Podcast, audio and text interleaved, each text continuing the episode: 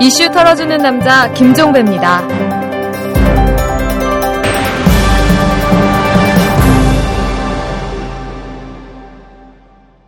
자, 여러분 두 번째로 인사드립니다. 어제 첫 방송 어떻게 재밌게 들으셨는지요?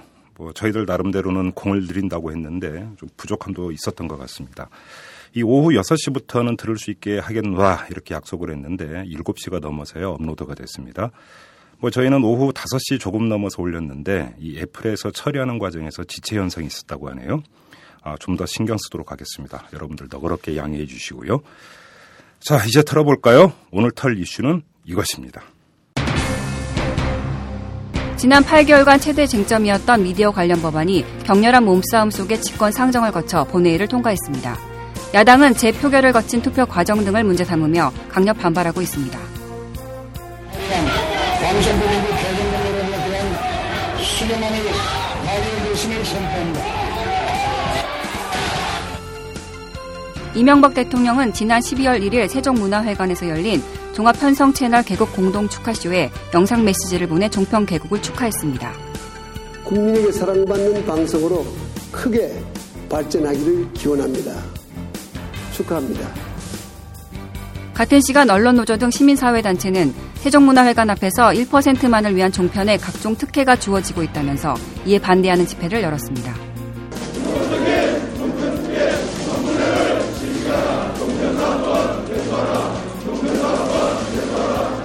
조정동 종편이 공동 개국 행사를 한다고 하면서 이 나라 모든 권력자들이 모이고 있습니다. 민주당은 성명을 발표해 보수신문의 종편 진출이 여론 다양성을 훼손하고 대한민국의 민주주의를 심각한 위기에 빠뜨릴 것으로 우려된다고 밝혔습니다. 오늘 4개의 종편이 개국합니다.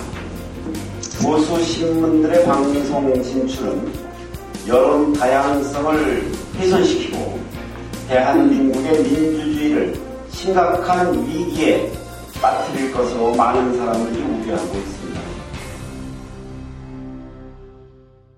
네, 조중동 종편이 출범한 지 한 달이 됐습니다. 뭐 지난해 12월 1일 다들 기억하시죠? 이 대대적으로 종편 개국 축하쇼까지 열면서 출범을 했는데요.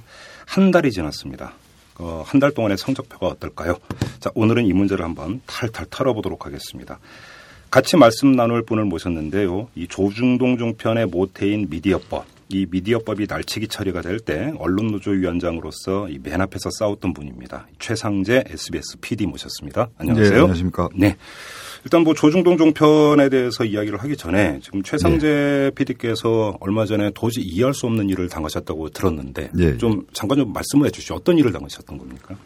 어, 예, 이제 지금 저희가 미디어법 때 파업 사건으로 네. 어, 지금 한 3년째 재판 을 받고 있습니다. 네. 그래서 2심 판결이 저는 징역 1년에 집행유예 2년 됐고 지금 이제 검찰이 또 그 상고를 해서 네. 대법원 재판이 곧 진행될 것 같은데 예. 그걸 이유로 해서 회사에서 대기발령 조치를 내렸습니다. 대기발령. 예, 예. 예. 그럼 아무 업무를 지금 주고 있지 않은 상태이고요. 예, 그렇습니다. 일단 어. 정지가 돼 있고 어, 급여도 한 기본급만 절반 수준으로 어허. 떨어뜨려져 있고 그래서 그, 이제 그런데 이게 지금 확정 판결이 아니잖아요. 대부분 확정 판결이 아니고 2심 판결까지만 나온 거 아닙니까? 예, 그렇습니다. 그러니까 사규에는 이제 뭐 재판이 진행될 경우에 어, 대기 발령을 명할 수 있다 어. 이렇게 돼 있는데 이제 예. 그럼 통상적으로 그 비리 관련돼 있거나 그렇죠. 뭐 그런 경우에 적용이 되었습니다만 저희들은 뭐 사실상 뭐라고 할까 뭐 양심범 뭐 그렇게 본다 그러면 사실은 어, 제가 그런 대기 발령이나 징계를 받아야 되는 위치에 있다고는 생각하지 않고요. 네. 그런데도 어, 좀 무리수를 두는 것 같습니다. 음흠. 뭐 보기 나름이겠지만 제가 볼 때 이것은 지금 미디어법 조중동 종편은 SBS하고 또 때려야 뗄 수 없는 관계를 형성을 하고 있는데 이런 문제에 대해서 확정 판결도 아닌데 중징계를 내렸다. 좀 이해할 수가 좀 없습니다 개인적으로는. 음. 그러니까 요, 요 대기 발령 자 체는 어, 징계로 분류를 할 수는 없지만 이제 징계의 네. 성격이 있고 전 단계라고 봐야 네, 이렇게 거죠. 끝나면 이제 형이 확정될 경우에 일종의 해직이나 강제 휴직 뭐 이런 것들을 어, 사측이 생각을 했던 것 같습니다.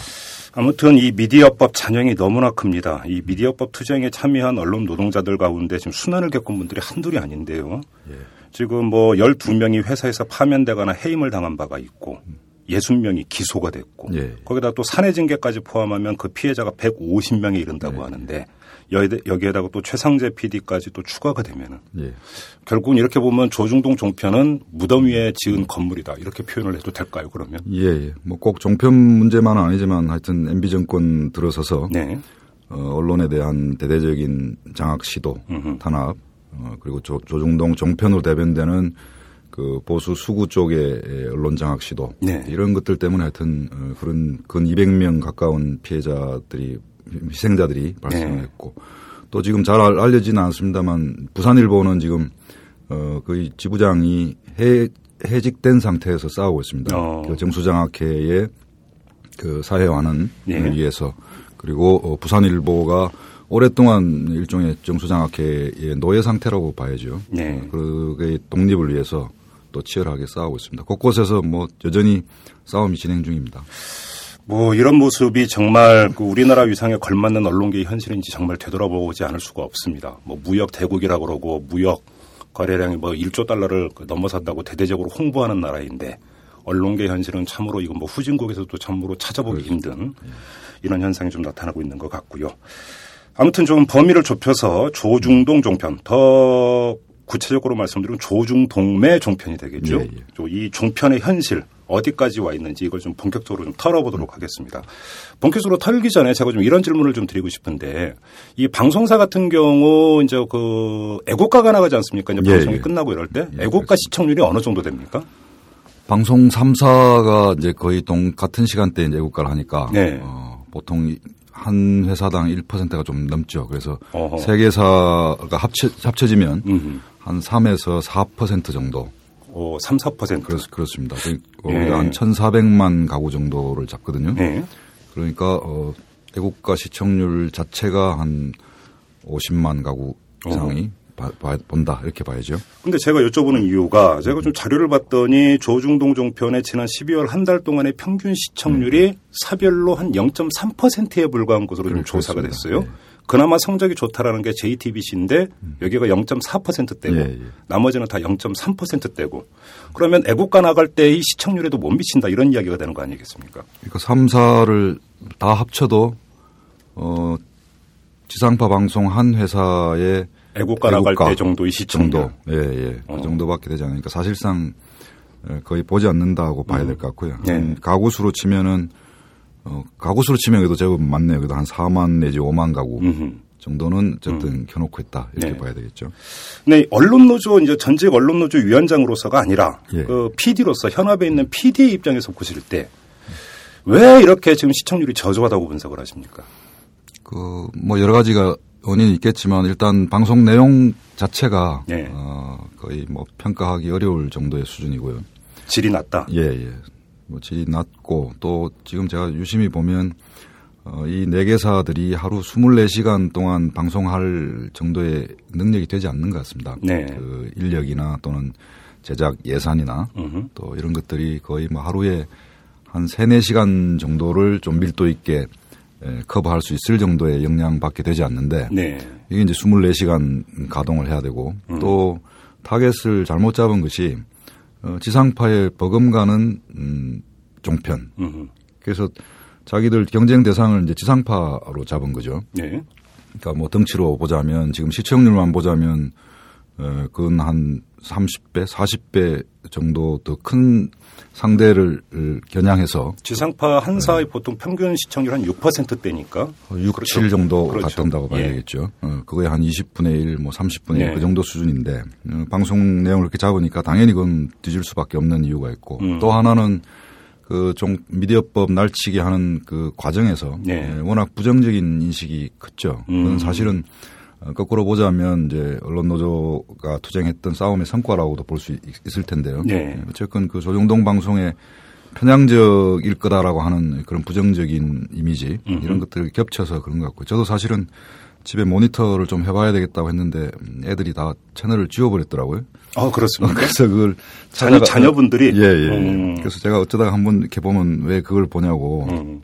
그래서 야 그래도 모니터는 한번 해봐야지라고 하면 할 필요 없다. 그래서 그 돌아갈 때 번호를 일일이 눌러서 이제 찾아가야 되는 그런 음. 저도 집에서 불편을 좀 겪고 있습니다. 아 그래요? 네. 지금 그 이 미디어법 투쟁 과정에서 이제 심어진 인식도 상당히 큰 영향을 미친 것 같다 네. 이렇게 말씀을 하셨는데 이게 지금 저희가 찾아본 자료에 그대로 나오고 있어요, 사실은. 네. 그 이제 그 야당 성향에 강한 어떤 지역 그다음에 음. 연령대에서 특히나 시청률이 크게 떨어지는 걸로. 그러니까 예를 들어서 이제 호남 지역에서의 시청률과 영남 지역에서의 시청률이 음. 조중동 종편에 대한 시청률이 현격하게 차이가 나죠. 음. 호남에서 훨씬 떨어지는 거고 네. 1, 20대의 시청률은 뭐 이 장년층 시청률보다 엄청나게 또 떨어지는 거고 결국은 그 지금 통계적으로 볼때 좀그 진보 성향에 강하고 야당 성향에 강한 그 시청자들은 주로 조중동 종편을 외면하고 있다. 뭐 이렇게 좀 정리를 해도 될 것 같아요. 예, 근데 사실은 뭐 이, 이거 시청률을 분석할 의미도 없는 정도의 시청률이거든요. 음, 그렇죠. 아마 0.3%대 0.5% 미만의 일일 시청률인데 네. 이게 아마 오차율이 지상파 경우는 플러스 마이너스 한 3, 3%가 넘을 겁니다. 아, 오차율이? 예, 예. 그러니까 어. 뭐 사실상 아무런 의미가 없다고 봐야 될것 어, 같고요. 예. 예. 또, 그 10대, 20대들은 이제 TV를 좀 적게 보니까 음. 다른 매체를 통해서 뉴스를 접하기 때문에 음흠. 지상파도 낮긴 합니다만 예, 지금 거의 0.04, 0.01, 예. 2, 뭐이 예. 정도거든요. 이건 음. 뭐 거의 안 본다라고 봐야 되는 거죠. 그러니까 1000명 중에서 한 두 명 정도가 되나요? 네. 예, 그런 상황이니까 이 분석하는 것 자체가 의미가 없다 이렇게 봐야 될것 음. 같습니다. 근데 우리가 지금까지는 이제 지상파를 기준으로 놓고 이제 비교해 가면서 이제 시청률이 낮다고 이야기를 했는데 사실은 그 지상파는 지금 역사가 수십 년이 되는 방송사고 이제 가출범한 지 한 달밖에 안 된 그 종편하고 지상파고를 단순 비교한다는 것은 누가 봐도 무리인 것 같고 이런 분석법을 좀 써야 될 것 같아요. 이제 조중동 종편이 애초에 출범하기 전에 네. 자기들이 설정한 시청률 목표치가 있었을 거 아닙니까? 그거하고 비교하면 어떻습니까? 그것에 비해서도 뭐 엄청나게 저조하다 이렇게 봐야 되겠죠. 네. 아마 욕심껏 장기적으로 봐서 한 3% 4%대까지 생각들 한 것 같고요. 네. 1차 목표로 이제 평균 시청률 1%를 넘기겠다. 음흠. 아마 1%는 뭐 시작하면서 바로 가능하지 않을까. 그런 정도. 한달 내에. 예, 음. 그런 정도로 판단한 것 같은데 자기들이 생각했던 것보다 그 절반 이하겠죠. 네. 음, 근데 문제는 어, 좀 전에 말씀하신 것처럼 젊은 층으로 내려갈수록 더 보지 않는 그런 성향들이 그렇죠. 이미 자리가 잡혀 있고 음. 그나마 어, 전체 시청률을 조금 올려주는데 기여하는 내용들이 전부 대부분 드라마 그렇죠. 예. 몇몇 아주 그 거액을 투자한 드라마인데 그 드라마 제작비는 거의 뭐 지상파 못지않게 아주 많은 돈이 들어가니까 음.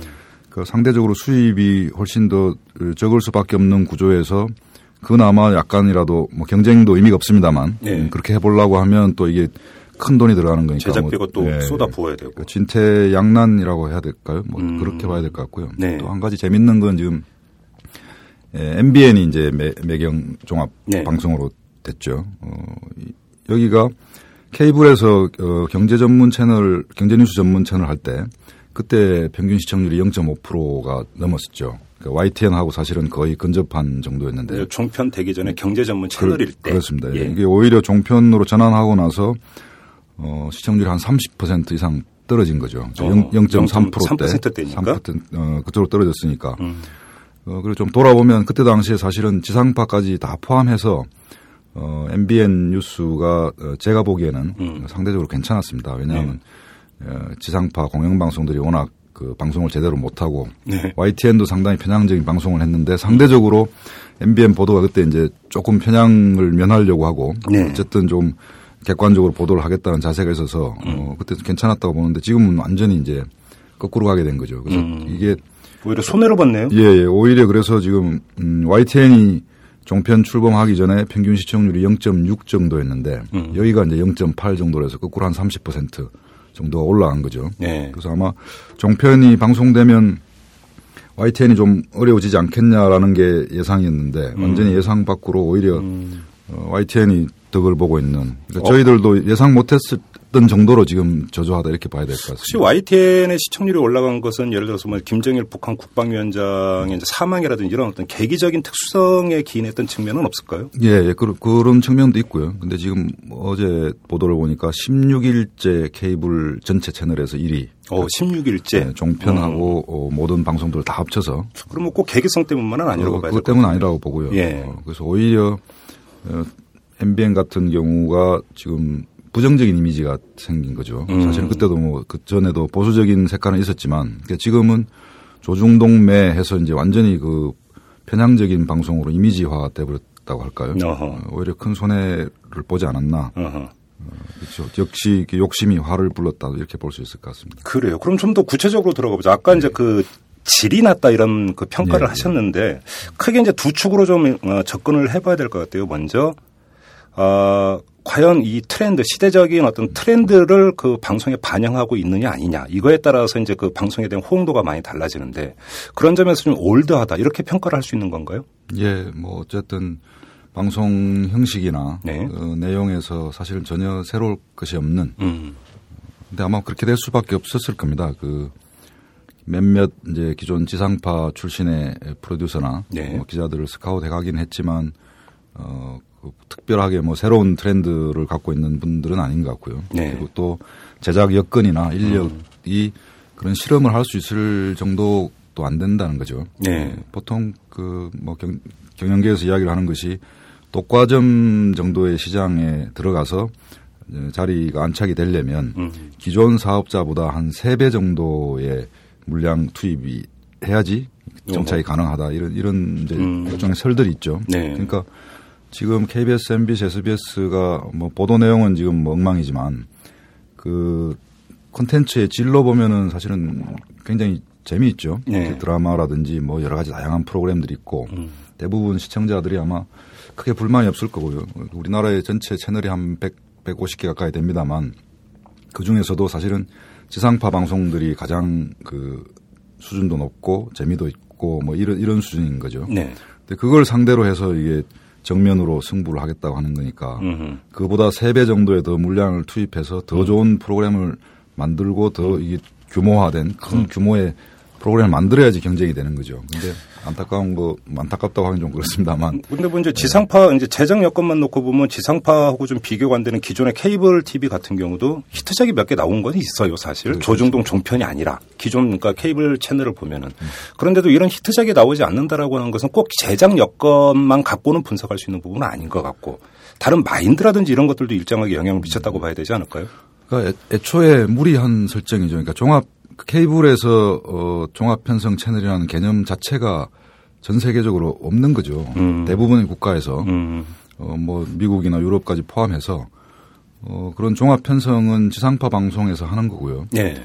케이블이나 또는 뭐 유성이나 이런 쪽에서는 이제 특화된 그렇죠. 전문 채널인 거죠. 요즘은 오히려 이제 골라서 시청하는 그, 패턴인데. 예. 그래서 뭐 아주 중요한 스포츠 경기가 있거나 또는 음. 뭐 대작 드라마라든지 영화라든지 음. 그건 이제 그 고객들이 찾아가서 음. 특화, 특화된 채널들을 보는 것이죠. 그러니까 그렇게 네. 설정이 되는 것이 당연한 건데 네.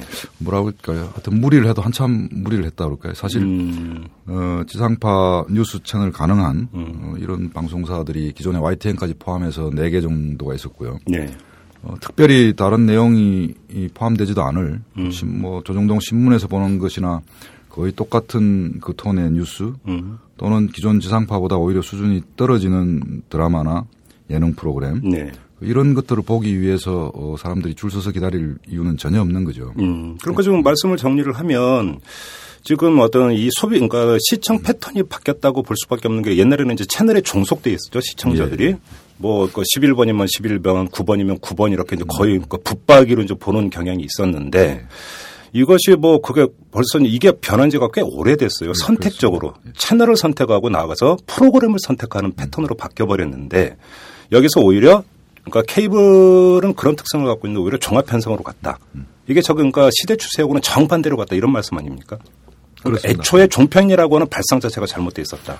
이렇게 네. 정리를 해야 될 것 같아요. 그래, 그래서 그 미디어법 날치기를 하려고 할 때도 저희들이 정말 그런 이야기를 수도 없이 했죠. 네. 그래서 야 우리가 니네 방송을 아예 하지 말라는 게 아니다. 음. 그 드라마 채널이건 뭐 스포츠 채널이 특화된 채널로 가야지 당신들이 산다 손해 보지 않는다. 네. 그걸 정말 그때는 뭐 진심으로 이야기를 했죠. 근데 그때 는 완전히 이제 소기의 경일기가 돼서 저희들이 그렇게 이야기하니까 마치 이게 뭐 대단한 보물 창고라도 있는 것처럼 더 이렇게 하게 된 건데 결국은 예상했던 대로 뭐 그때 예상도 어 그때 이제 저 조중동에서 나왔던 얘기들이 어 가만히 있어도 망하고 방송을 해도 망하는데 이걸 어떻게 하느냐 이제 그런 이야기를 했죠. 그래서 저희 그때 이야기한 게 저희들이 방송을 하면 아마 더 빨리 망할 것이다. 음. 그러니까 오히려 신문 산업이 살아날 수 있는 길을 제대로 고민하라 그렇게 충고를 했는데 뭐 음. 뭐 전혀 안 들었던 거죠. 근데 그 얘기 나온 김에 하나 좀 더 그 첨언을 할 게 이제 그 스마트 TV가 이제 갈수록 일반화되지 않겠습니까? 예, 예. 이제 스마트 TV라고 하는 것은 말 그대로 이제 채널 개념이기보다는 프로그램 개념이잖아요.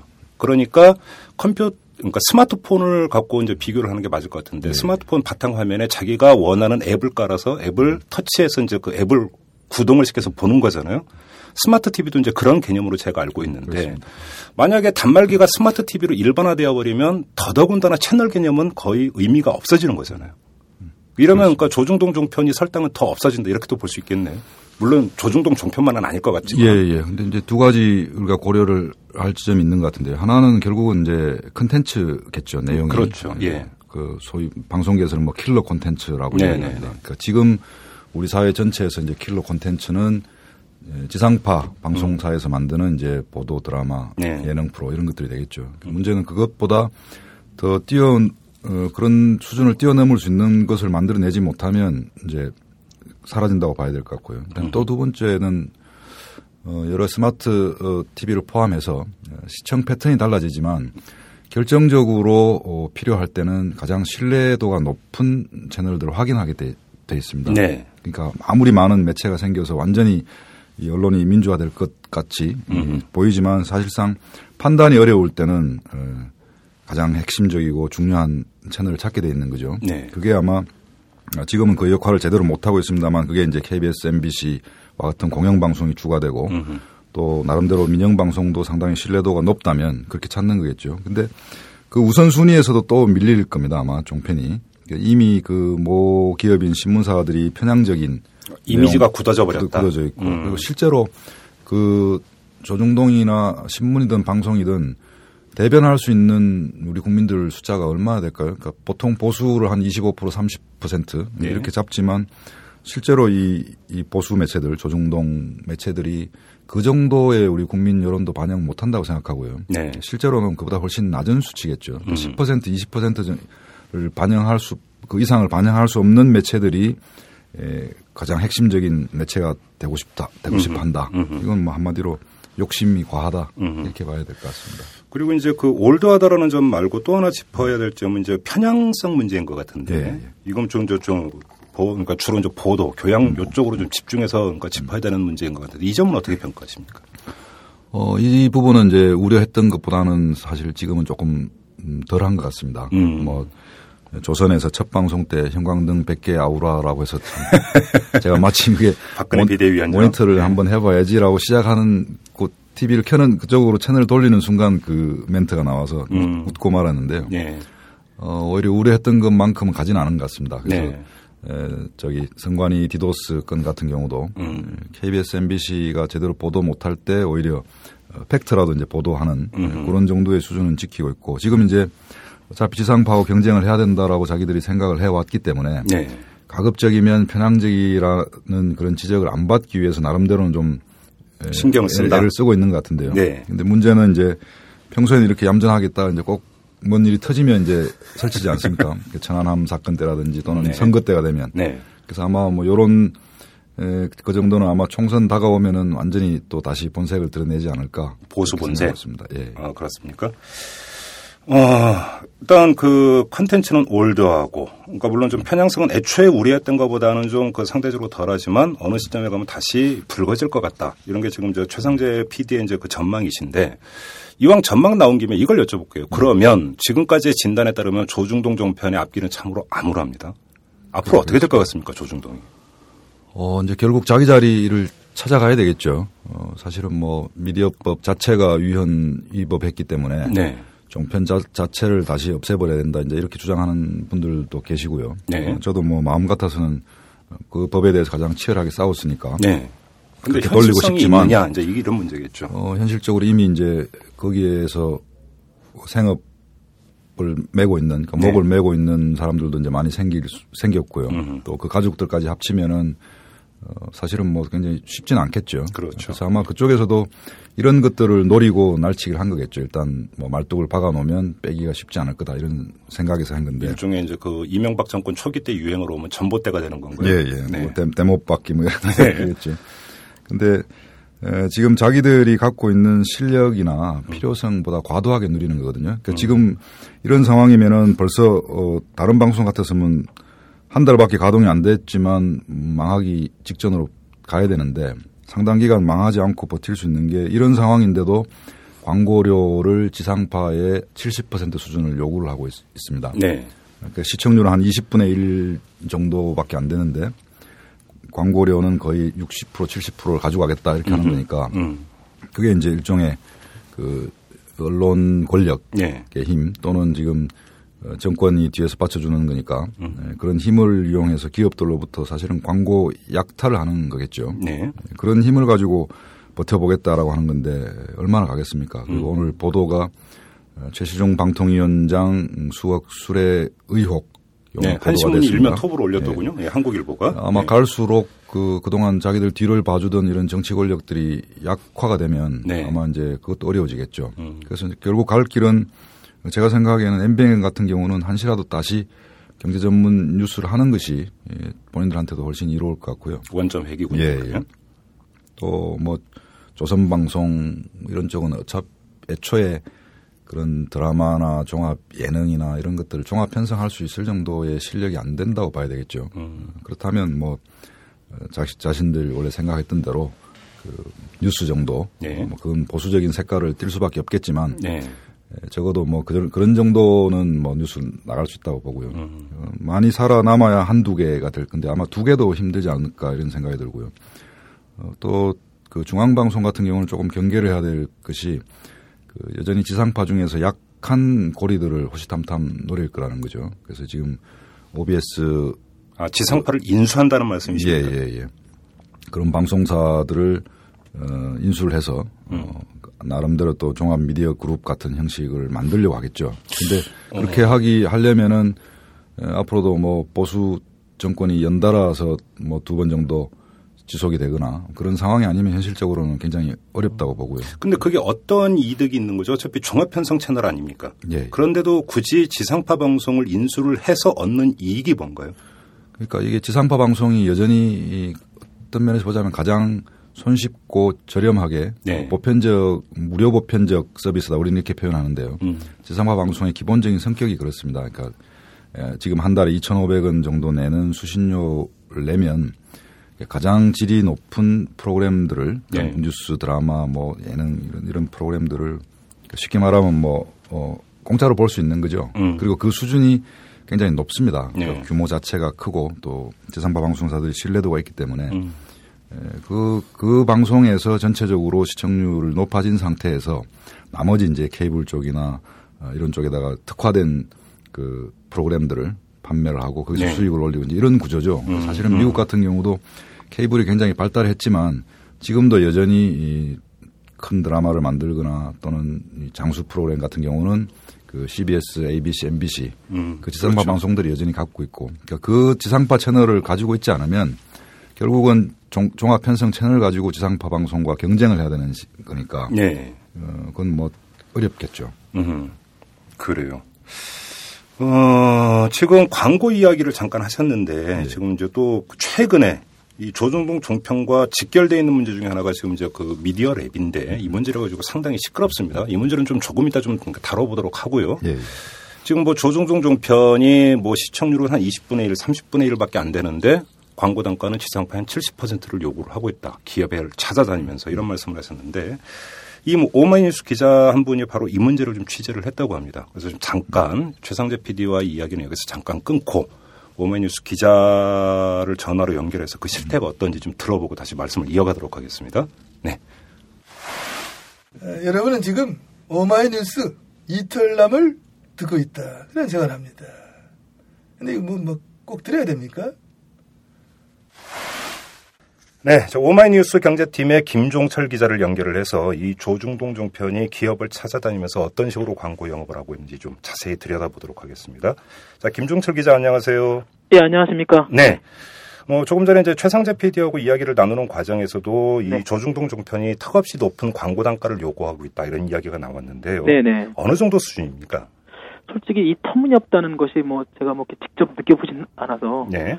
그 그런데 어떤 종편 쪽 관련해서 보통 기업들 쪽하고 언론계 쪽 사람들 얘기를 들어보니까요 네. 그런 말을 많이 했, 고요 네. 실제로 그 원래 종편 기업 종편의 어떤 기업들에 대한 요구는 작년 7월 여름 이후부터 시작이 됐습니다. 개국 전부터. 그렇죠. 네. 그때는 이제 종편에 이게 자본을 투자하라 뭐 이런 식으로 이제 닥달했던 거죠. 쉽게 말하면 자기네들 회사 설립 때 돈을 내라 뭐 이런 음. 식으로 예. 먼저 그렇게 됐고 예. 실제로 그 저희가 그 입수한 그모 종편의 어떤 투자 기업 설명 내부 자료가 있어요. 어. 그 내부 자료를 보면 금액이 아직 나와 있습니다. 거기 보면 기업별로 기업별로 하나 이제 기업 규모별로 기업 규모별로 네 음. 중소기업은 2억, 뭐 중견기업은 30억, 대기업은 지분율이 5% 미만 이렇게 적혀 있거든요. 어허. 그러니까 이제 종편 자본금이 제일 적은 데가 한 3천억 정도 되니까 네. 대기업 같은 경우에는 한 150억 이상 같은 자기네 투자를 끌어모으겠다 뭐 그런 식의 어떤 내부 자료를 만들어 놓고 기업들 닥달했죠. 근데 어. 실제로 이제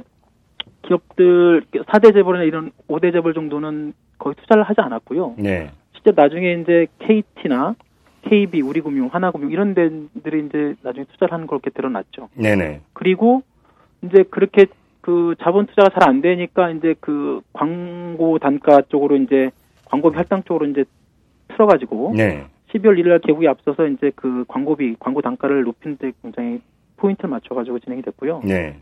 이게 개국하기 전에 아 보통 한 지상파의 한 70% 정도 광고 단가 뭐 그렇게 요구했다는 것이 이제 일반적으로 알려진 정설이고 음. 실제로 그 기업인들한테 물어보니까 처음에 뭐 그런 실제로 그렇게 요구를 해왔고 네.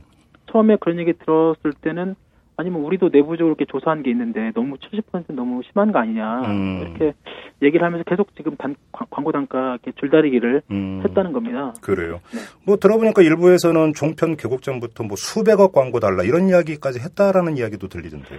예, 그러니까 이제 그 아까 말씀드린 것처럼 그 잡, 처음에 그 자본 투자에 큰 아직 네, 음. 그런 상위 5대 재벌 음. 막 그쪽을 상대로 이렇게 그런 요구를 했던 것 같고요. 음. 보통 기업들 같은 경우 이제 그 언론사 상대로 매년 1년 단위로 광고비를 책정을 하잖아요. 그렇죠. 그 종편 어떤 한 곳에서 해당 기업 쪽에 올해 연간 연간으로 예. 광고비를 한 250억 달러, 250억 정도. 1년 토탈 250억. 네.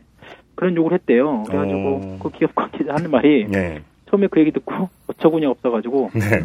아 이거 이거 말이 되냐 이거. 그뭐 기업의 1년 광고 그 예산이 얼마랍니까? 거기는 뭐 좀 말하기는 좀 그런데요. 예. 물론 이 정도는 많지만 원래 이 정도는 전혀 예상치 않고 음. 그리고 그 광, 총편 쪽에 총편 네. 쪽에는 한 250원 전혀 뭐 생각지도 않고 있는 금액이었다고 하고요. 음. 그리고 30대 그룹 중에 어떤 곳은 한 30억 정도 이렇게 책정이 됐던 그 광고비를 음. 한두 배 정도 좀 올려달라. 어, 그렇게 60, 요구를 60억 달러? 네. 어. 그랬더니 이제 그쪽 기업은 올해는 아예 이제 광고비를 아예 줄여가지고 음. 종편 쪽 광고 횟수를 굉장히 크게 줄인 쪽으로 이제 방향을 틀어가지고 얘기를 했더니 네. 그쪽에서 아니 우리를 좀 무시하는 거냐 네. 너네 뭐 그렇게 해가지고 장사 잘 되겠냐 뭐 음. 뭐 그런 식으로 굉장히 압박을 많이 하고 있다고 그러는데요. 보통 이제 그 기업 광고주 입장에서는 광고를 집행을 할 때 어느 채널에 뭐 1년에 뭉터기를 얼마 준다가 아니라 그렇죠. 프로그램 이제 그 시청률 이런 걸 따져가면서 그렇죠. 아이 프로그램에 광고 집행하겠다. 그렇죠. 단가는 얼마다 이런 식으로 집행을 하잖아요. 네네. 근데 지금 김종철 기자의 말씀에 따르면 어떤 프로그램이건 음. 시청률이 얼마건 이런 건 상관없고 네. 우리 방송사한테 1년에 얼마 내놔라 네. 이렇게 했다라는 거잖아요. 아, 처음부터 이렇게 단가 정해가지고. 네. 어. 근데 아무튼 그 얘기는 개국 전의 얘기고 네. 개국하고 한 달이 지났습니다. 그렇죠. 그리고 어, 한달 동안의 평균 시청률이 0, 0.3%대로 지금 나왔는데 네네. 지금 자세가 달라졌다고는 안 합니까? 그러니까 좀좀 달라졌겠죠. 왜냐면 자기네도 양심이 있으니까 아무래도 네. 자기 예상보다 시청률이 너무 저조하고 네. 또 아무래도 다시 이제 또 그쪽 기업들 중에 좀 그 뭔가 내밀어야 되잖아요 한 달 쪽 성적표를 가지고 네. 그러다 보니까 이제 그 종편 쪽에 했던 그런 기업들이 요구도 좀 약간 누그러지긴 했다고 하, 네요 그래가지고 어, 당초 한 70% 그러니까 지상파의 70% 수준의 광고 단가에서 네. 한60% 또는 50% 정도까지 떨어졌다고 하는데 음. 그것도 많다, 뭐 이렇게 그런 느낌이 있는 거죠. 광고주 입장에서는. 네.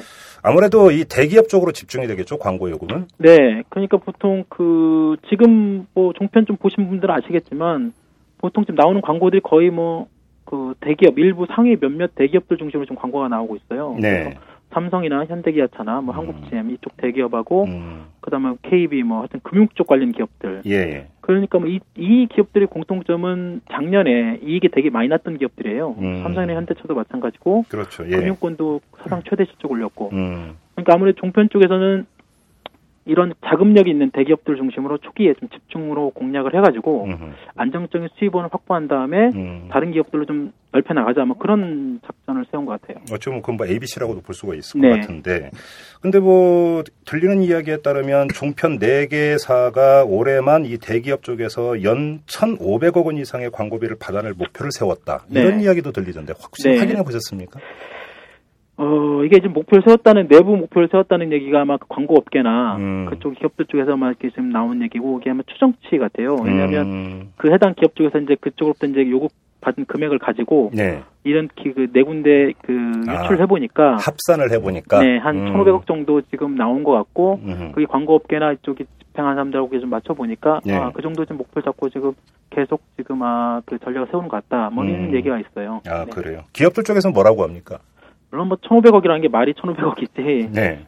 솔직히 기업들한테는 그 광고비를 한다는 게 만만치 않잖아요. 거기다 뭐 내년 경제 어려워진다면서요. 그렇죠. 그래서 네. 한마디로 뭐 말도 안 된다 이거는 음, 뭐 음. 실무진 쪽 얘기 좀 들어보면 아 뭐 기자 저희들한테 막더 험한 말도 막 하고 그래요. 뭐 음. 말이 그렇지 뭐 이게 언론사지. 어? 음. 다한테 같은 뭐 완전 뭐 칼만 안 들었지 뭐 음. 뭐다 막 이런 식으로. 하소연이군요. 하소연. 그렇죠. 예. 그래서 아까도 말했지만 이게 지금 그 일부 이익이 많이 난 기업들이 있지만 예. 말 그대로 이건 일부 기업들 얘기고요. 예.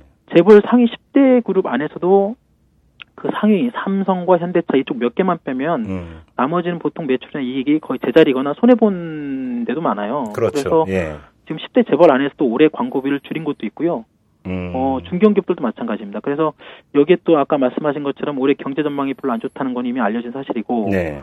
기업들도 작년 말에 올해 예산을 짜면서 대부분 긴축으로 좀 짜고 있거든요. 경제 전망이 불확실할수록 제일 먼저 손대는 게 광고비죠. 그렇죠. 그래서 예. 홍보 광고비가 작년 수준이거나 좀 줄어든 기업들도 상당히 많습니다. 그래서 음. 한마디로 뭐 나눠줄 수 있는 빵은 뭐 그대로거나 뭐 좀 줄었는데 이걸 달라는 사람들이 더 많아지니까 음. 기업들도 굉장히 골치 아파하고 뭐 그런 것 같습니다.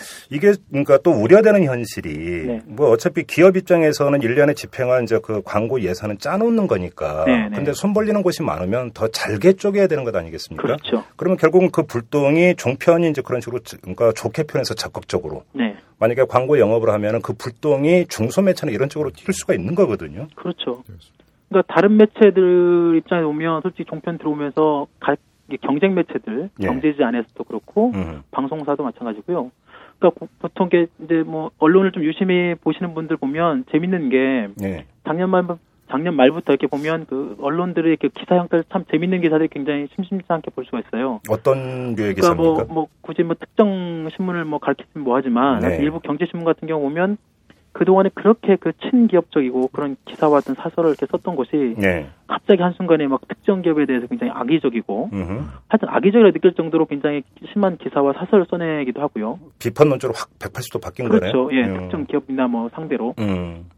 그리고 뭐 또 정편 뭐그 그 관련해 가지고 해당 기업의 협조가 어떤 미비하다 뭐 이런 그 편집 차원의 판단이 딱 서면 음. 그냥 곧바로 이제 기사화 내지는 활자되는 거죠. 그럼 호의적이었다가 비판적으로 논조가 바뀐 이유는 종편에 광고를 주는 바람에 우리 광고를 줄이거나 끊었다. 그런 케이스가 있습니다. 일종의 안갚음인군요. 네. 그러니까. 실제로 어. 제가 그 썼던 기자하고 좀 안면이 있어서 네. 물어보면 그냥 웃으면서 네. 사실상 오도성 기사다 이거는 음. 뭐 그렇게 얘기를 하기도 하는데요. 음. 그런 것들이 좀 비일비재해지고 있다는 겁니다. 그리고 예. 일부 뭐 경제신문이나 매체 이렇게 갑작스럽게 하여튼 그 종편에 참여한 기업들 때리거나 또뭐 아주 뭐 정권의 비판적인 기사가 뜬금없이 나오는 경우, 뭐 하여튼 이런 기사들 보면 네. 아, 그, 참, 어떤 좀 한편의 코미디라고 할 수도 있고, 뭐, 음. 그렇죠. 그래요. 기업 입장에서는 참으로 난감하겠어요. 이제 박정하게 딱 끊자니 이 조중동 종편에 또 위세가 있고 네. 그렇다고 마구 퍼주자니 고가는 한정이 되어 있고 그렇죠. 결국은 여기서는 일정하게 이제 눈치를 보지 않을 수가 없고 핑계거리도 찾을 수밖에 없을 텐데 네네. 네. 여기서 이제 뭐 중요한 게 이제 그 기준이 되는 것 아니겠습니까? 그렇죠. 일반적으로 이제 광고업계에서는 이제 이 삼성이 어떤 식으로 광고하느냐 네네. 네. 이걸 기준으로 삼는 경우가 많던데. 네. 이 조중동 종편에 대한 광고 집행에서도 이런 현상이 나타납니까? 네, 그렇죠. 지금 그 말씀하신 것처럼 삼성, 국내 최대 그룹 삼성의 어떤 종편의 광고 단가, 음흠. 가이드라인 이런 것들이 굉장히 중요하다고 기업들 스스로도 얘기를 하고 있어요. 그래서 어.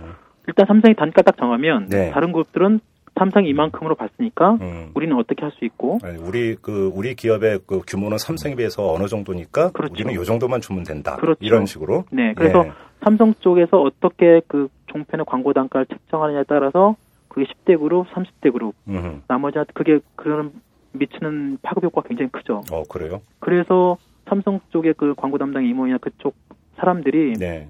종편 쪽 사람들하고 그 만나고 그, 그 저울질하고 이런 것들 굉장히 작년 연말부터 굉장히 심했고 어. 일단 삼성 쪽에서부터 어떤 금액을 따와야 어허. 다른 기업이나 다른 재벌들 쪽에서도 먹힌다라는 예. 것들이 이미 하닥이 있다 보니까 음. 어, 삼성 쪽도 굉장히 그 조심스레 하고 있어요. 저도 몇 번 물어보고 해보면 음. 그 특히 종편 쪽의 광고 단가 그리고 최근에 어떤 종편 쪽에 나오고 있는 광고들 네. 이런 거에 대해서 굉장히 조심스럽게 어, 말하기도 좀 그렇고 음. 하지만 일정 부분 보면 내부적으로 일정 부분 좀 가이드라인이 세워진 것 같긴 합니다. 그래요? 네. 어떻게 좀 대충 엿보지는 않으셨습니까? 어느 정도로 책정했다는 이야기 좀 보통, 나오는 거 없습니까? 이게 보면 연말 보통 작년 연말에 내부적으로 가이드라인이 어느 정도 좀 만들어진 것 같긴 한데요. 네. 원래 이제 처음에 70%에서 60%, 50%까지 떨어졌는데. 그러니까 지상파 대비. 그렇죠. 예. 지상파 예. 대비 예. 광고 단가를. 음. 근데 이제 그건 너무 터무니없고 자체적으로 자기네들이 조사한 바에도 그리고 최근 나오고 있는 여러 가지 그 시청률 예. 이런 걸 봐서도 어 이거는 거의 뭐 불가능하다 50%는. 그래서 음. 아마 지금 얘기 나오고 있는 것들이 한 20에서 25% 정도. 지상파 대비? 네, 이 지상파 대비 한 20에서 25% 정도 수준에서 결정될 가능성이 크다. 뭐 이런 게 지금 삼성 쪽 약간 내부에서 그런 어, 얘기가 나오고 있는 것 같고요. 네. 삼성 쪽에서 보면 그 시청률이 음흠. 자기네들이 예상했던 것보다 너무 좀 낮게 나오고 있다. 음. 그리고 프로그램의 어떤 질적인 부분도 생각보다 좀 떨어진다. 음. 더더군다나 지금 수도권 말고 지방 쪽에서는 거의 이 채널이나 이런 것들, 이 종편에 대한 그 국민들이나 소비자들의 어떤 인식이 굉장히 떨어지다 보니까 네. 지금 그 삼성에서 가장 많이 지금 그, 그 케이블에서 음. 그 광고를 많이 주는 게 YTN 뭐 정도 음. 지상파의 한10% 15% 정도 수준이라고 하거든요. 네. 그러니까 여기보다는 좀 높게 주고 음. 한 20%에서 25% 네, 그 정도 수준의 일정 부분 지금 어 가이드라인을 잡았다는 정도로 알, 알려져 있는데 네. 그것도 네. 아마 공식적으로 확인해 주지는 않고 다만 내부 그 사람들 얘기를 들어보니까 음. 어, 그 정도 선 아니냐라고 하면 음. 어, 긍정도 하지 않고 부정도 하지 않는 걸 보면 음. 한20% 정도 선 음. 그리고 프로그램의 어떤 그 수준마다 좀 약간씩 또 다르다고 합니다. 어. 내부적으로 따져서 어떤 프로그램의 어떤 그 공개적인 시청률 그리고 삼성 내부적으로 또 자기네들이 또 여러 객관적 데이터를 갖추고 음. 돌려가지고 어, 종편 안에서도 어, 일부 프로그램 같은 경우에는 조금 더 잘 나오는 경우는 좀 더 주고 음. 그렇지 않은 경우에는 좀 낮게 들어가는 음. 그 정도로 좀 얘기가 나오고 있습니다. 그래요. 알겠습니다. 김종석 기자 말씀 잘 들었습니다. 네, 감사합니다. 네. 이슈 털어주는 남자? 좋아. 아주 좋아. 본인 마음에 들어. 그런데 본인은 털지 마. 알잖아. 나는 털어봐야 29만 원 뿐이야. 뭐 거기서도 벌써 얼마 썼네. 자, 지금 김종철 기자 이야기를 들었는데요. 얘기를 듣다 보니까 이 조중동 종편 잘못하면 경영에 비상이 걸릴 수도 있겠습니다. 애당초에는 지상파 대비 70%의 광고 단가를 설정을 했는데 이게 기업들이 거의 20%대로 낮춰버리면 예상 수입이 확 줄어버리는 거잖아요. 그렇, 그렇죠. 이렇게 돼버리면 경영에도 상당히 심각한 타격을 줄 수도 있는 거 아닙니까? 그러니까 이제 정상적으로 이 종편들이 돌아가려면 어, 연간 한 1,500억 내지 음. 2천억 정도의 경사비가 경상비가 예, 예, 예. 운영비가 필요하지 않겠는가. 음. 그 이제 그렇게 추산하는 근거는 예, 지금 지상파 방송사들이 그 광고 영업을 하는 네. MBC, SBS, KBS2 음. 이 방송사들이 연간 매출 규모가 한 6천억 그 정도가 되고요. 예. 예. 그 중에서 한 2천억 정도가 이제 내외 인건비가 들어가고 음. 제작비가 한 3천억이 좀 넘습니다. 음. 그런 규모인데 적어도 그 정도의 한 3분의 1 정도 수준은 투입을 해야 된다고 보면 네. 1,500억 내지 2천억 음. 이렇게 잡았는데 지금 뭐 이런 추세라면은 훨씬 더 떨어질 수밖에 없겠죠. 음. 근데 문제는 아까도 잠깐 이야기가 나왔지만 이 프로그램별로 광고를 파는 것이 아니라 네. 그냥 묶어서 그렇죠. 그로, 그로스로 우리 얼마 달라 얼마 달라 이렇게 음, 하는 거죠. 음. 예, 근데 종편 자체의 시청률이나 영향력은 뭐 아주 미미하지만 네. 사실은 네. 근데 그 뒤에 이제 조폭 형들이 하나씩 서 있는 거잖아요. 어, 그 형들이 뒤에서 이제 협박을 하고 있으니까 기업 어. 입장에서는 뭐 안안 음. 안 갖다 바칠 수가 없는 상황인데. 음. 어, 근데 이제 문제는 그 YTN 같은 경우가 어, 그 이제 시청률이 1% 가깝게. 조중동 종편보다 높, 예, 훨씬 더 높은 높, 은데 네. 예, 거기에도 프라임 타임 때의 광고가 지상파의 한 10분의 1 정도 수준이었고요. 예, 그다음에 이제 중요한 방송 시간대 아닌 경우에는 그보다 훨씬 더 낮은 광고로 음. 운영이 되어 왔었죠. 그러니까 100만 원 넘지 않는 광고들이 많이 있었습니다. 어. 근데 예, 지금 조중동에서 요구하는 건 그 YTN의 두 배 이상이죠. 20%로 네. 깎았다고 하더라도. 그렇죠. 근데 지금 YTN의 연간 매출이 한 천억이 조금 더 넘습니다. 음. 그러니까 이 사람들이 그 최대한 동원을 하면은 안 죽을 만큼은 충분히 버틸 수 있다. 어, 그래도. 뜯어낸다. 어. 네, 그런 거죠. 그, 그리고 이제 투입 들어가는 비용이 줄어드는 건 줄이면 되는 거니까. 음. 그 사실 우려하고 있는 게 에, 지금 드라마나 예능 이런 프로그램들이 대부분 외주 제작하고 연계가 돼 있고요. 그렇죠. 그다음에 그 참여하는 뭐 여러 가지 조명, 음향 이런 스탭들이 외주사와의 다시 재계약 형태로 돼 있기 네, 때문에 네네, 네. 경우에 따라서는 여기에서 상당한 그 뭐 부도에 가까운 미지급 어, 사태 이런 어. 것들이 벌어질 수가 있죠. 네. 지상파 방송도 사실은 중요한 드라마들이 뭐 촬영 중단되는 위기에 여러 번 빠진 것들이 음. 그런 중소 규모의 이 외주사들이 꼭 그 어려워지는 거니까 사실 카드 돌려막기 하는 경우라고 비슷하거든요. 뭐 대중소기업 관계가 여기서도 또 나타나겠네요. 예, 예. 그러니까 이번에 제작비 받아서 지난번 미지급한 돈을 자꾸 돌리다 보니까 이런 식인데 아마 음. 종편이 그런 걸 굉장히 약화시킬 더 악화시킬 가능성이 있고요. 어. 그래서 뭐 전체적으로 어, 혼란이 좀 가중될 음, 가능성이 높지 않겠는가. 뭐 지금 말씀하신 것은 경제가 정상적으로 돌아간다는 걸 전제로 하는 이야기인데 예. 여기에다가 지금 뭐 기획재정부 장관이나 금융감독위원장의 내년 경제 전망을 보면 참으로 암울하거든요. 그렇습니다. 이렇게 되면 이제 광고 전과 전체 물량도 줄어들게 될 텐데 좀 어떻게 될지 이것도 참 초미의 관심사입니다. 네. 아까 제일 중요한 결국은 그 돈을 이 종편이 어쨌든 음, 바로 죽지 않고 어쨌든 생명을 연장하려고 할 거지 않, 겠습니까 네. 그렇게 하다 보니까 결국은 기업 입장에서는 다른 데 지출해야 될 광고비를 그렇죠. 여기 주는 수밖에 없으니까 예. 가장 취약한 지역 신문, 지역 방송 저기서부터 이제 음. 도미노처럼 쓰러지기 시작하는 거고요. 그래서 음. 아마 미디어랩 관련되는 이런 쪽에서도 사실은 지역 신문, 지역 방송들이 가장 치열하게 싸울 수밖에 없었던 이유도 음. 바로 거기에 있다 이렇게 볼 수 있을 것 같습니다. 뭐 지금 그 미디어랩 먼저 말씀을 하셨으니까 요즘 지금 그 상당히 그 뜨거운 이슈가 이 미디어랩입니다. 그러니까 네. 미디어랩 그러니까 좀 이해를 돕기 위해서 이제 설명을 드리면 그러니까 이 방송 광고 대행사라고 아마 이해를 하시면 가장 그 편할 것 같습니다. 그러니까 보통 신문사 같은 경우는 신문사 안에 광고국이 있어서 직접 직원을 두고 광고를 영업을 하지만 방송사 같은 경우는 이제 그 미디어랩이라고 하는 별도의 회사에서 광고 영업을 대행을 하는 거고 그 광고 대행사가 이제 미디어랩이 이렇게 이제 이해를 하시면 될 것 같은데 이게 워낙 복잡해 가지고요. 네. 아무튼 그런데 이 미디어랩법이 지금 그 입법이 완료가 되지가 않았습니다. 그래서 조금 전에 이제 김종철 기자와의 전화 통화에서도 이미 나왔지만 조중동 종편이 직접 영업을 하고 있는 이런 상황인데 지상파 같은 경우는 그렇지가 않죠. 그 그러니까 기존에 이제 방송 광고 공사라고 하는 코바코라고 네. 하는 이것을 통해서 이제 간접 광고 수주를 해왔는데 지금 그 조중동 종편하고는 또 다르게 지금 가고 있는 거고. 그래서 이 제도 정비를 해야 되는데 이걸 놓고 지금 그 언론계 내부에서 입장이 좀 갈리고 있는 것 같아요. 좀 간략할 때좀 정리를 좀 해 주시겠어요? 예, 예. 어, 뭐 양쪽 주장이 이제 크게 두 가지로 나눠져 네, 있죠. 네. 음, 근데 그 두 양쪽 다다 예전에 같이 싸웠던 동료들이기 때문에 네. 제가 사실 이렇게 평론을 하는 것 같아서 좀 미안하긴 합니다만 네. 그래도 네. 이건 정확하게 알 필요가 있을 것 같고요. 네. 그 어쨌건 방송사들이 직접적으로 영업을 하지 못하게 하는 가장 큰 이유는 기사를 가지고 기업을 협박하거나 어, 또는 어, 기사를 통해서 자기 상업적인 영업을 하게 되면 그 편향성이 아주 극히 커질 수밖에 없는 거죠. 결국은 돈 많은 예, 그러죠. 네. 돈 많은 기업들 자본가 자본 쪽의 입장을 대변할 수밖에 없기 때문에 네. 그걸 막기 위해서 이제 media rep이라고 하는 안전 장치를 둔 건데 음.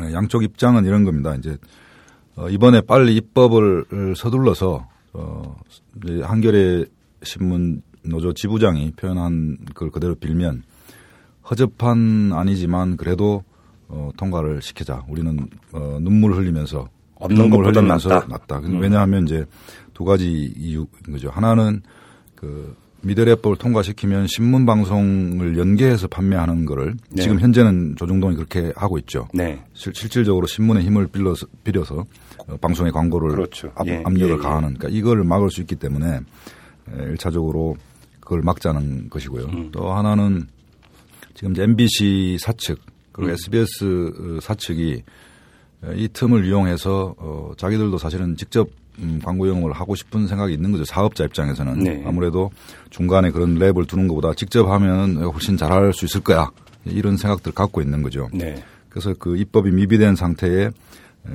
뭐 자사랩이라고는 하지만 실질적으로 직접 광고 영업을 하겠다, 뛰어들겠다 음, 음. 이런 게 있고요. 그래서 어, 뭐 지금 연내 입법을 반대하는 쪽에서는 야, 조금 기다리면 총선 끝나고 음. 어, 여기 힘이 세진 다음에 음. 제대로 조중동매 종편도 어, 못하게 해서 법을 네. 만들면 되지 않겠냐라고 하는데 음, 음. 이게 이제 다음이 총선 대선이 걸려 있기 때문에 네. 그 지금 연내에 입법을 해야 된다고 하는 입장에서는 어차피 지금 무법 상태로 최장 20개월 넘게 시간이 걸릴 수가 있다. 음흠. 그 사이에 이미 기득권들이 발생하면 어떻게 하느냐. 그 이제 그리고 국회의원들한테 한 이야기는 어 사실은 기득권이 발생한 다음에 입법을 한다는 건 굉장히 어려워지는 거죠. 음, 네. 그래서 그래서 이제 빨리 연내 입법을 하자는 쪽이고요. 음. 어 반대로 연내 입법 하지 말자는 쪽은 이제 원칙적으로 음. 어 조중동의 종편한테 그런 뭐 일종의 그 무기를 쥐어주는 거다. 음. 합법화의 무기. 음, 음. 그러니까 직접 광고 영업할 수 있는 그게 제한적이긴 하지만 뭐 만 2년 또는 2년 반 정도의 한시적이긴 하지만 네. 그런 것들을 허용할 수 있느냐. 음. 오히려 제대로 어, 갖춘 법을 만드는 것이 더 낫다. 네. 이런 건데 사실은 양쪽 입장이 다 어, 옳은 부분들이 분명히 있는 거죠. 그러니까 이제, 예. 여기서 잠깐만요. 좀 그 우리 어, 청취자들의 이해를 돕기 위해서 제가 좀 추가 설명을 드리면 그 미디어 랩법 안에 어떤 내용을 좀 설명을 드릴 필요가 있을 것 같은데 음. 일단 지금 우리나라 방송은 크게 보면 종류가 공영방송이 있고 민영방송이 있습니다. 그러니까 KBS, MBC, EBS 같은 경우는 공영방송으로 분류가 되고 SBS는 이제 조중동 종편도 역시 민영으로 분류가 되는데 지금 이제 그 정치권이 만들어 놓은 이 media rep 법안을 보면은 KBS, MBC, EBS는 공영이니까 공영 media rep을 통해서 광고 영업을 하도록 하고 이렇게 되면 이제 그 기존의 코바코 쪽으로 가게 되겠죠. 그리고 민영 방송 같은 경우는 민영 media rep으로 별도로 가는데 그 한 2년 반 정도 동안은 유예 기간을 둬서 조중동 종편이 직접 영업을 할 수 있도록 길을 열어주겠다. 이게 지금 media rep 법안의 이제 핵심 중에 핵심 아니겠습니까? 근데 이것을 두고 언론계에서는 그냥 이 법이라도 통과시키자라는 입장이 있고 이건 이 법안은 문제가 있으니까 안 된다. 절대 통과시키면 안 된다. 이런 입장으로 좀 갈라져 있는 거다. 이렇게 정리를 하면 되겠죠. 예.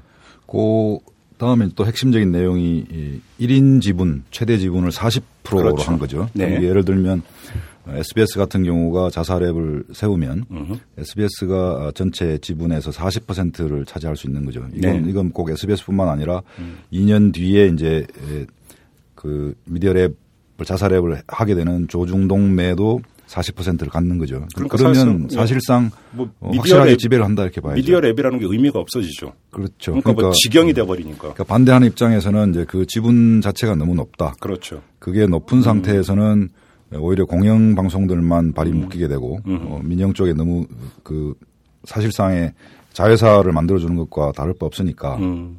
어, 민영 방송 쪽은 조종 종편을 포함해서 네. 어, 민영 방송 쪽은 실질적으로는 광고 직접 영업을 하게 풀어주는 것 아니냐 음. 이런 반대 논리를 갖고 있는 거죠. 그래서 그러면 그 최상재 최상재 PD의 개인 견해는 어떠십니까? 너무 난감한 어, 질문인가요? 예, 또 싸움을 부추길 가능성이 있을 것 같아서.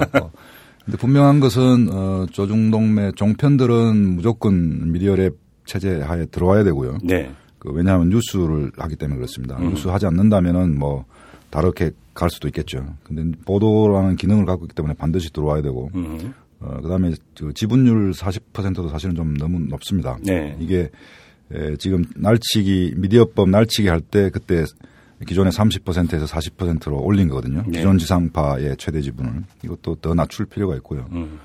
어, 근데 시기상으로 봐서는, 어, 근데 그 입법이 되기 전까지, 네. 그러니까 대선이 끝나고 나서도 한참 동안 더 입법을 못할 가능성이 있어서 음. 경우에 따라서는 2년 이상 걸릴 수도 있습니다. 네. 그래서 지금 만약에 어, MBC나 SBS 같은 그 사측 그 사업자들이 확실하게 그 입법이 안 된 상태, 미비된 상태에서 어, 직접 광고 영업을 하지 못하도록 음.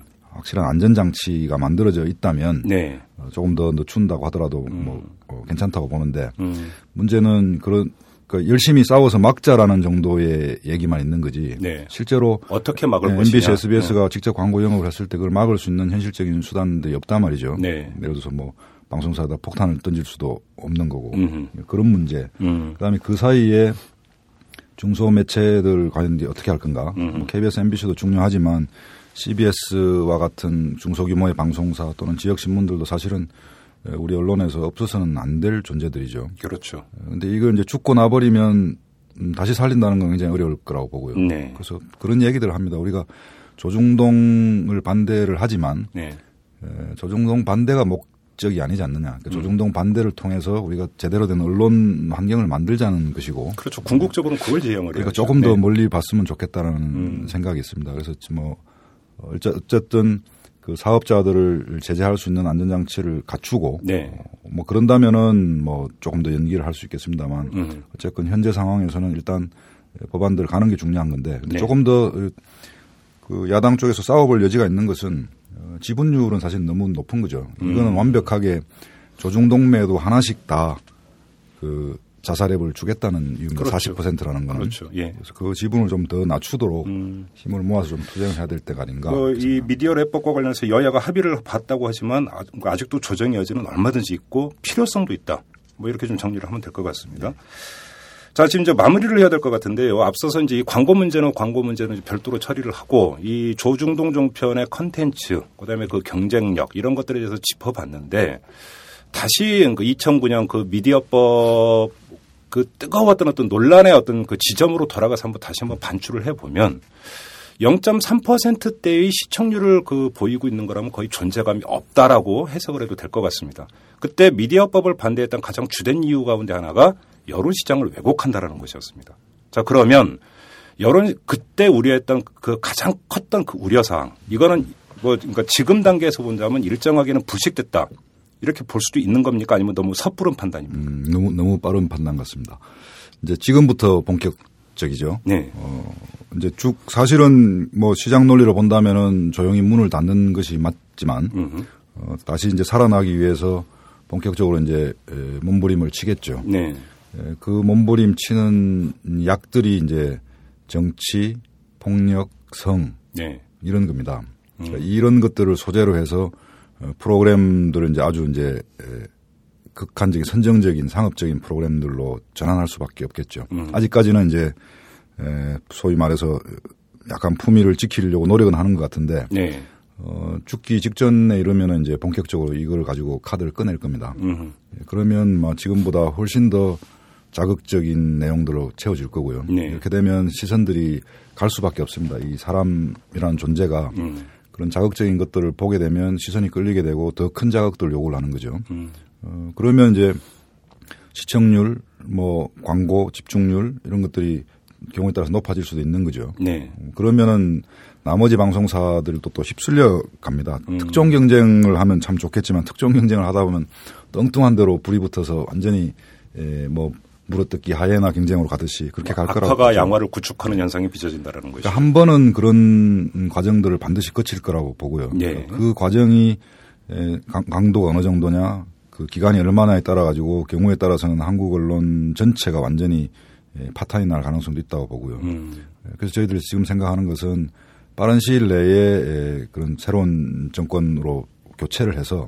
지금 잘못되고 왜곡되어 있는 이 언론 시장 전체를 틀을 다, 시 잡아야 된다. 네. 그것이 지금 절박한 순간이라고 보고요. 그러면 지금 그 말씀을 하셨으니까 한번 그 대놓고 여쭤보겠습니다. 네. 일각에서는 내년 총선 이후에 만약에 이제 그 의석 분포가 바뀌고 이렇게 된다면 이 조중동 종편의 허가도 취소를 해야 되는 것이 아니냐. 뭐 이렇게까지 주장하는 분들이 있습니다. 어떻게 보십니까? 뭐 그때 당시에 가장 치열하게 싸웠던 뭐 천정배 의원님이나 이런 분들이 이제 국회의장을 하게 되면 그 법안을 다시 이 국회 상정하게 되는 거죠. 어쨌든 헌법재판소의 결론은 국회에서 다시 올려서 처리를 하라고 한 거니까 네. 어, 그럴 가능성도 충분히 있다고 봅니다. 음. 지금보다 더 나빠지거나 네. 물론 이제 총선 때 봐야 되겠죠. 음. 이 방송들이 총선 때 가서 정말 눈 뜨고 못 볼 지경으로 편향적인 음. 보도를 했다. 음. 그러면 뭐 어, 저런 방송들은 애초에 허가까지 취소를 해야 된다. 음. 경우에 따라서 어, 국가나 우리 사회가 그 비용을 부담하는 한이 있더라도 음. 원천적으로 허가를 취소해야 된다. 이렇게 갈 수도 있을 거라고 보고요. 그 당사자들은 정치적 탄압이라고 묘사를 하지 않겠습니까? 예, 당연히. 그, 래서 제가 어, 총선 때 아마 나름대로 자기들 역할을 하고 싶겠지만 음. 어, 그걸 그 역할을 하기 위해서 편향되는 순간 오히려 자기 무덤을 파는 결과가 될 것이다. 음. 이건 단순한 경고가 아니고요. 음. 실질적으로 그렇게 했음에도 불구하고 국회에 의석 분포가 바뀌고 새로운 정권이 바뀌는 걸 막지 못한다면 그다음부터는 이제 어, 재허가 취소로 가거나 그 원천적인 허가 무효 상태로 가는 거겠죠. 네. 어, 뭐 어느 정도 그런 언론으로서의 최소한의 금도를 지켜 나간다면 음. 어, 뭐 그렇게까지 완전히 가혹하게 할 수는 없겠지만 그렇다고 하더라도 이제 자기들 규모와 수준에 맞는 음. 예를 들어서 전문화된 채널 정도로 살아남겠다고 한다면 그 정도야 뭐 용인을 할 수 있지 않을까 음. 있지 않을까 이제 그렇게 봅니다. 그리고 마지막으로 저 그 조금 전에 최성재 PD께서 전망을 하실 때 결국은 살아남기 위해서 뭐 선정성이라든지 폭력성이라든지 상업성이라든지 이런 것들이 대폭 강화된 컨텐츠를 내놓을 가능성이 높다 이렇게 전망을 하셨는데 뭐 그래서 이것이 어떤 이제 방송 컨텐츠 시장을 혼탁하게 만드는 결과를 빚겠지만 또 한편으로 보면은 그런 것이 결국은 자기 무덤으로 귀결될 수 있는 측면도 있는 게 아니냐. 무슨 이야기냐면 모기업은 조중동 종편이나 조중동 신문이지요. 그러면 조중동 종편이 만약에 그런 그 질이 낮은 컨텐츠를 마구 양산하게 된다면 결국은 모기업인 조중동 신문에까지도 그것이 화가 미치는 이런 결과도 빚을 수 있는 거 아니겠습니까? 그, 그렇습니다. 근데 그 물불 안 가리겠죠. 우리가 그 루퍼트 머독의 경우를 보면 네. 어, 특히 영국의 언론들이 완전히 옐로리즘으로 빠진 데 대해서 뭐 혁혁한 공을 세운 사람들이죠. 네. 지금도 마찬가지로 에, 그런 저널리즘 수준을 몇 단계 떨어뜨린 원흉들이고요. 음. 그럼에도 불구하고 여전히 에, 전체 영국은 물론이고 전 세계 언론을 지배하면서 유지하고 있습니다. 그 자본의 힘이라는 거는 에, 아주 집요하고 오히려 정치 권력보다 훨씬 더 다루기 어려운 거기 때문에 음. 그러니까 우리가 그나마 지금 정도 수준의 민주주의라도 지키기 위해서는 음. 그런 언론계에 대한 틀을 제대로 잡는 것 그것이 음. 반드시 필요하고요. 이미 이 서구 사회들이 겪고 있는 그런 잘못된 시행착오들을 우리가 반복할 필요는 없다고 보는 음. 거죠. 그래서 결정적으로는 큰 틀에서 정치적인 변화가 오는 이 시기가 굉장히 중요하다고 보고요. 다음에는 정말 우리가 순진하, 순진하게 그렇게 당하지는 않겠다. 음. 왜냐하면 국민의 정부 때나 참여정부 때 언론개혁이 화두로 떠올랐지만 실제로 뭐 실패라고 할 것도 없이 언론개혁 한 번 제대로 시도도 해보지 못하고 상태에서 네. 그 10년이 지나가 버렸다는 거죠. 네. 다시는 그런 실수를 반복하지 않아야 되겠다. 음. 그래서 어, 지난 MB 정권 때 어, 많이 봤죠. 음. 아, 저렇게 하는 거구나. 음. 똑같은 방식으로 할 수는 없지만 어쨌건 아주 강도 높게 결, 그 집요하게 음. 그 언론 개혁 을 완수를 해야 된다 그런 생각을 갖고 있습니다. 결국 뭐 조중동 종편은 어찌 보면 그 가지일 수도 있습니다. 본질적인 문제는 우리나라의 언론 구조, 바람직한 언론 구조가 보고 어떤 언론 질서를 정립시켜야 될 것이냐. 결국은 이게 근본적인 문제인 것 같고요. 이 틀 안에서 조중동 종편을 바라봐야 되지 않을까. 이렇게 좀 먼저 마무리를 하도록 하고요. 오늘 말씀을 여기서 마치도록 하겠습니다. 최상재 PD 고맙습니다. 예, 고맙습니다.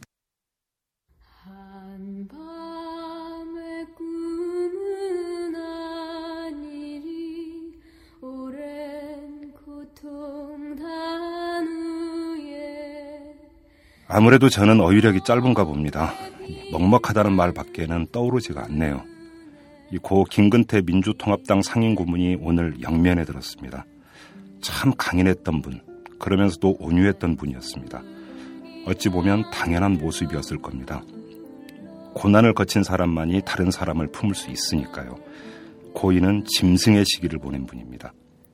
어쩌면 이 세상을 등지기 직전까지도 고인은 인고의 시간을 보냈는지도 모릅니다. 두 번의 기회가 찾아온다는 2012년을 하염없이 기다리면서요. 이제 편히 쉬시기 바랍니다. 고인이 그토록 바랐던 2012년은 후배들이 열겠습니다. 삼가 고인의 명복을 빕니다.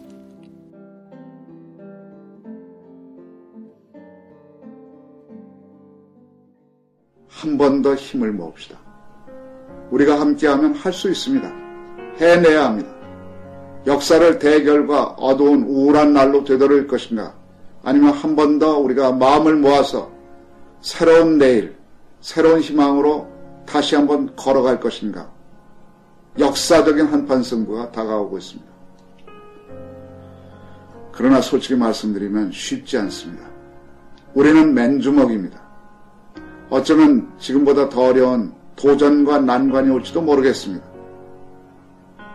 그러나 우리에게 준비된 것이 있습니다. 우리에게는 비전이 있습니다. 내일의 평화에 대한 내일의 번영에 대한 비전이 우리 다 느끼고 있지 않습니까? 여러분들의 가슴 속에 이미 들어와 있는 것 아닙니까? 그것이 우리의 강력한 힘입니다. 여러분 함께 일어섭시다. 이 나라, 이 땅의 운명의 주인공이 되십시오. 여러분, 여러분은 함께 해야 되고 함께 할 수 있습니다. 끝으로 여러분을 그리워하고 있다는 말씀을 드리고 싶습니다. 여러분, 제 가슴 속에 여러분들이 있다는 것을 꼭 기억해 주시기 바랍니다.